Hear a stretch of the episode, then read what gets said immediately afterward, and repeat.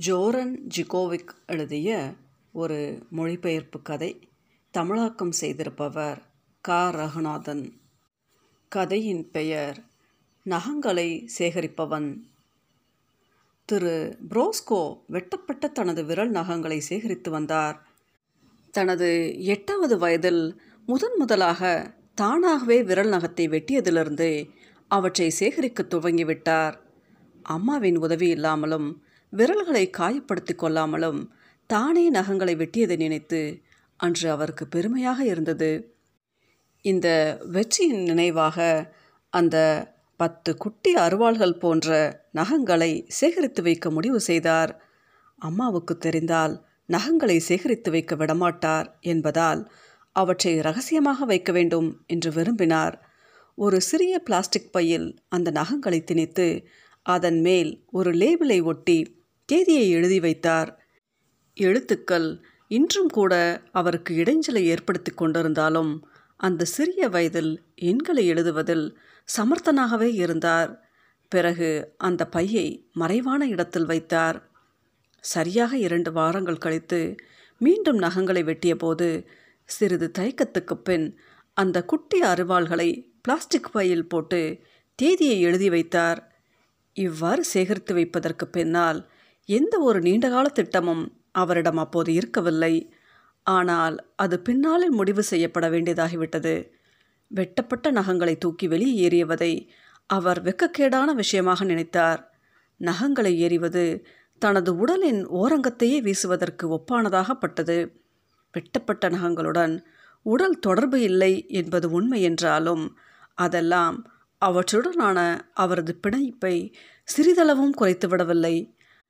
அவை அவரிடமிருந்து துண்டிக்கப்பட்டிருக்கலாம். ஆனால் அவற்றை தன்னோடே அவர் பத்திரமாக வைத்திருக்க முடிந்தது. எட்டு வயதுக்கு முன்பு வரை அம்மா வெட்டி போட்ட ஏராளமான நகங்களை இனி என்றென்றும் மீட்க முடியாது என்பதை உணர்ந்தபோது வருத்தம் அவரை சூழ்ந்து கொண்டது. வெட்டிய நகங்களை வரிசைப்படி சேகரிப்பதை புரோஸ்கா தொடர்ந்தார். காலப்போக்கில் அந்த குட்டி பைகளை எங்கே வைப்பது என்ற பிரச்சனை எழுந்தது. ஒவ்வொரு ஆண்டும் இருபத்தைந்து முதல் முப்பது பைகள் வரை சேர்ந்து கொண்டிருந்தன. அவற்றை மறைத்து வைக்கும் காலனி பெட்டியும் நிரம்பிவிட்டது அதுவுமல்லாமல் இரண்டு மூன்று முறை அம்மாவின் கண்களிலும் பட்டு தொலையவிருந்தது.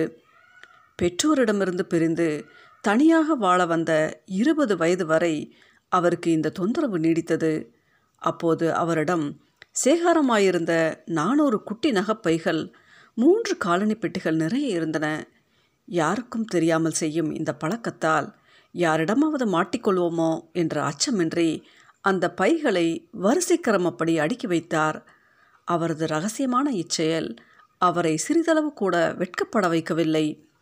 பொக்கிஷம் போல் பாதுகாக்கும் நகைப்பைகளை சம்பந்தமே இல்லாமல் காலனி பெட்டிக்குள் கொண்டு போய் வைத்திருப்பது அவமானகரமாக தோன்றியது. அதை தெய்வ நிந்தனைக்கு ஒப்பான செயலாகவே கருதினார். தனது பிரத்யோகமான சேகரிப்புக்கு தகுந்த மதிப்புமிக்க ஓரிடத்தை அவர் கண்டடைய வேண்டியிருந்தது. பெரிதாக வருமானம் ஒன்றும் ஈட்ட முடியாவிட்டாலும் நகங்களை சேகரிக்க தனித்துவம் மிக்க ஐநூறு சிகரெட் பெட்டிகளை அவர் எப்படியோ வாங்கிவிட்டார். பணக்காரனாக மட்டும் அவர் இருந்திருந்தால் அந்த வெள்ளியில் வடிக்கப்பட்ட சிகரெட் பெட்டிகளை வாங்கியிருப்பார். ஆனால் அந்த சூழலில் வெள்ளி மூலாம் பூசப்பட்ட சிகரெட் பெட்டிகளையே வாங்க முடிந்தது. ஒவ்வொரு சிகரெட் பெட்டியின் மூடியிலும் தேதி பொறிக்கப்பட்டிருந்தது. அந்த பெட்டிகளின் உள்ளே இளஞ்சிவப்பு நிறத்தில் இரண்டு வளைந்த வரிசைகள் கொண்ட பிரிவுகள் இருந்தன. ஒவ்வொன்றிலும் ஐந்து அரிவாள் வடிவ நகங்களை வைப்பதற்கு ஏற்ற வரிசை உள்நோக்கி தள்ளியிருந்தது. குட்டி குட்டியான அந்த நகைப்பைகளை சிகரெட் பெட்டிகளுக்கு மாற்ற பல மாதங்களானது. மிகவும் சிக்கலான அந்த வேலையை செய்ய பொறுமையாக செயல்பட வேண்டியிருந்தது. தவறுதலாக மாற்றி வைத்து அடுக்கி விடுவோமோ என்ற பயத்தில் அதீத கவனத்துடனும் அசாத்திய பொறுமையுடனும் செய்து முடித்தார். ஒவ்வொன்றும் எந்த விரல் நகம் என்பதை கண்டறிவது மிக சிரமமாக இருந்தது. இறுதியில் அவற்றை ஒரு வழியாக மிக சரியாக பொருத்தினார். வெட்டப்பட்ட நகங்களை அதற்குரிய சரியான இடத்தில் வைப்பதே சவாலானதாக இருந்தது. இது போன்று அடையாளப்படுத்தி வைப்பதில் தான் ஒரு நிபுணர் என்று பெருமைப்பட்டு கொண்டார். சரியான ஓரிடத்தில் அந்த பெட்டிகள் வைக்கப்பட்டிருப்பதை ஒருவித கர்வத்துடன் பார்த்து கொண்டிருந்த போது அந்த சிறிய சஞ்சலம் மனதில் தோன்றி அலைக்கழித்தது. யாராவது திருடன் வீட்டுக்குள் நுழைந்து விட்டால் இந்த பெட்டிகள் என்னவாகும்? வீட்டில் எந்த ஒரு விலையுயர்ந்த பொருளும் இல்லை என்பதால் திருடன் நேராக சிகரெட் பெட்டிகளை நோக்கியே வருவான். அவனை பொறுத்தவரை சிகரெட் பெட்டியில் ஒன்றும் இருக்கப் போவதில்லை என்பதால் அதை திறந்து கூட பார்க்காமல் போவதில்லை. அவனுக்கு சல்லிக்காசு பிரயோஜனம் இல்லாத பெட்டி என்பதால் பின்னர் அவற்றை தூக்கி வெளியே இருந்து விடுவான். இந்த எண்ணம் புரோஸ்காவை திகழுற செய்தது. எப்பாடுபட்டாவது அந்த பெட்டிகளை காப்பாற்றியாக வேண்டும். உடனே ஒரு வங்கிக்கு சென்று பாதுகாப்பு பெட்டக வசதியை பெற்றார். தன்னிடம் இருந்த சிகரெட் பெட்டிகளை அதில் அடுக்க துவங்கினார். கடைசி பெட்டியை அடுக்கி முடித்த பின்னர் தான் அவர் ஆசுவாசம் அடைந்தார் ஒவ்வொரு மாதமும் இரண்டு முறை வங்கிக்கு சென்று இரண்டு புதிய சிகரெட் பெட்டிகளை பெட்டகத்தில் வைத்து பூட்டுவார். பெட்டகத்தில் பெட்டிகள் அடுக்கி வைக்கப்பட்டிருக்கும் அழகை வெகுநேரம் ரசித்திருப்பார். அப்படி ஒரு நாளில் திடீரென தோன்றிய எண்ணம் அவரது மகிழ்ச்சியை நிலைகுலைய செய்தது. வரும் காலத்தில் தனது அனைத்து வெட்டப்பட்ட நகங்களையும் சேகரிப்பதற்கு ஏற்ற வகையில் அந்த பெட்டகம் போதுமானதாக இருக்குமா என்ற சந்தேகம்தான் அது. இன்னும் எத்தனை நகங்கள் சேகாரமாகும் என்பது தெரியவில்லை. ஆனால் ஒரு கணிதவியலாளரான அவருக்கு அதை கண்டுபிடிப்பது ஒன்றும் கடினமான காரியமாகவும் இருக்கவில்லை. ஒருவேளை தான் எண்பத்தேழரை வயது வரை வாழ்ந்தால் பாதுகாப்பு பெட்டகத்தின் மேல் மட்டம் வரை சிகரெட் பெட்டிகள் நிரம்பிவிடும் என்று கணக்கிட்டார். அதற்கு மேலும் உயிருடன் இருந்தால் மேலும் பெரிய பெட்டகம் வாங்க வேண்டும். பெரிதாக கிடைக்கவில்லை என்றால் இதே போன்று வேறு ஒரு பெட்டகத்தை வாங்க வேண்டும். இந்த பிரச்சனைக்கு கூட ஒரு தீர்வு இருந்தது. ஆனால் இறுதி பிரச்சனை அவ்வாறில்லை.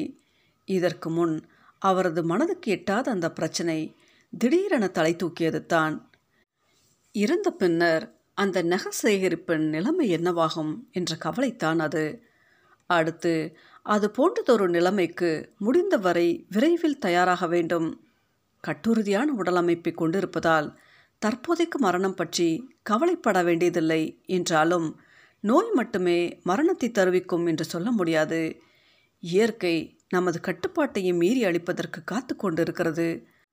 பத்திரப்படுத்த அவர் எடுக்கும் முயற்சிகள் நிறைவேறுவதற்குள் திடீரென அவர் இறப்பது என்பது தான் சேகரிப்புக்கு ஏற்படும் மிக மோசமான சூழ்நிலையாக இருக்கக்கூடும்.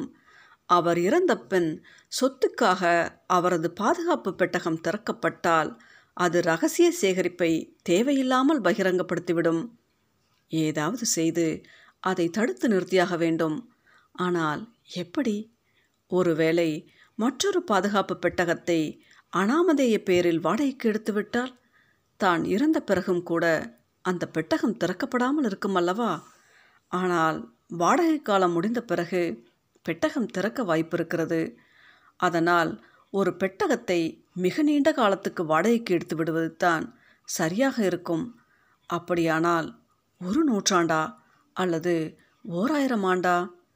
நீண்ட காலம் என்பது எத்தனை ஆண்டுகள் என்பதில் குழப்பம் சூழ்ந்தது. வங்கியிலோ அதிகபட்சம் இருபத்தஞ்சு ஆண்டுகளுக்கு மட்டுமே வாடகைக்கு தர முடியும் என்று கூறிவிட்டார்கள். நிச்சயமாக அது அவருக்கு போதுமானதாக இல்லை. வங்கியிலிருந்து துவண்டு போன மனதுடன் வெளியில் வந்த அவர் உற்சாகமற்ற மனநிலையிலேயே இருந்தார். அப்போது அவர் கவனத்திலிருந்து பிசகிய மற்றொரு உண்மை நினைவுக்கு வந்தபோது நிலைமை மேலும் மோசமானது.